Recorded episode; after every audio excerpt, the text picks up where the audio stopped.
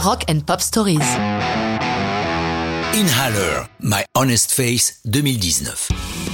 Fallait quand même être gonflé pour appeler un groupe Inhaler, inhalateur en français. Ce qui me pousse à la facilité en disant que ces quatre jeunes Irlandais ne manquent pas d'air. Ils se sont croisés au St Andrews College de Black Rock, une commune du Grand Dublin. Le chanteur et guitariste Elijah Hewson possède un sérieux avantage. De son vrai nom Elijah Bob Patricius Juji Q, il a 16 ans à la formation du groupe en 2015 et il est le fils de Bono, le chanteur charismatique de U2. Il est rejoint par le bassiste Robert Keating, le batteur Ryan McMahon et enfin, puisque c'est le dernier à avoir intégré Inhaler, le guitariste Josh Dickinson. Malgré l'ombre de Bono, le groupe commence modestement en 2017 par un single autoproduit I Want You qui est aussi inclus dans une compile de jeunes groupes Garage Land, paru la même année.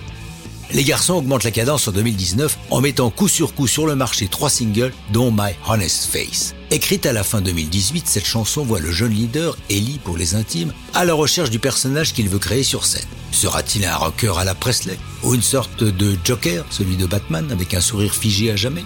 Ou un tueur sans moralité? Il finit par arriver à la conclusion que c'est lui-même qu'il doit présenter au public. Mais il ne parvient pas à définir son vrai visage, son honest face. Paru en mai 2019, Honest Face lui permet d'assurer une première partie d'un concert de Noël Gallagher, puis en fin d'année d'apparaître en cinquième position dans le sondage Sound of 2020 de la vénérable BBC.